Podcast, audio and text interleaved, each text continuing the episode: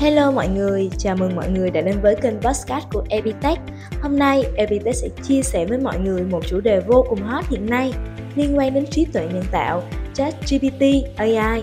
Đó là chủ đề cách Google tìm kiếm nội dung do trí tuệ nhân tạo AI tạo ra. Mời mọi người cùng Epitech tìm hiểu nhé. Thì tại Google, họ vẫn luôn tin rằng sức mạnh của trí tuệ nhân tạo AI có thể giúp cải tiến khả năng phân phối thông tin hữu ích và đồng thời, họ cũng có cách để lọc những thông tin do AI tạo ra nhằm cung cấp nội dung hữu ích cho mọi người trên kết quả tìm kiếm.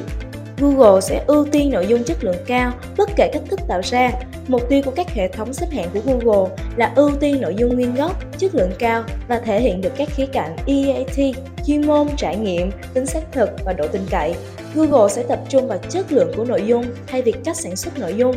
Đây là kim chỉ nam giúp cho Google đưa ra những kết quả đáng tin cậy và chất lượng cao cho người dùng trong những năm qua.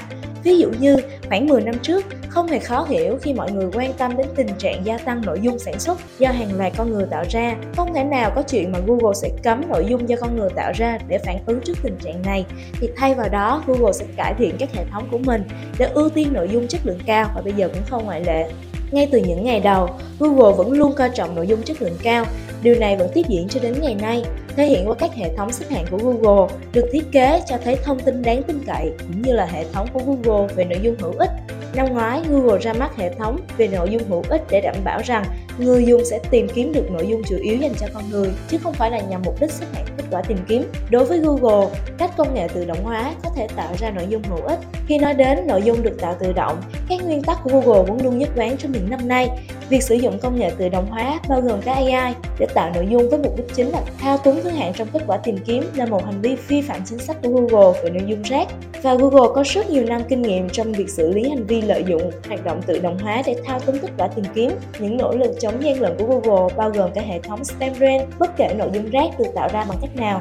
Tuy nhiên, cần khẳng định rằng không phải mọi hoạt động tự động hóa bao gồm cả AI đều tạo ra nội dung rác chế độ tự động hóa lâu nay vẫn được sử dụng để tạo ra nội dung hữu ích chẳng hạn như tỷ số thể thao, dự báo thời tiết và bản chép lời. AI có khả năng nâng tầm biểu đạt và sáng tạo, đồng thời đóng vai trò là một công cụ quan trọng giúp mọi người tạo ra nội dung hay trên web một cách mới mẻ và thú vị hơn. Cuối cùng là lời khuyên của Evitech dành cho những nhà sáng tạo nội dung bằng AI. Như đã giải thích ở trên, bất kể cách tạo nội dung nào nếu muốn thành công trên Google tìm kiếm, thì nhà sáng tạo cần tạo ra nội dung nguyên gốc, chất lượng cao, ưu tiên con người và đảm bảo yếu tố EAT. Đến đây, thời lượng podcast cũng đã hết. Mong rằng những kiến thức trên sẽ giúp ích cho công việc của các bạn và đặc biệt là các bạn sáng tạo nội dung bằng AI. Hẹn gặp lại mọi người trong những số podcast thú vị hơn nhé.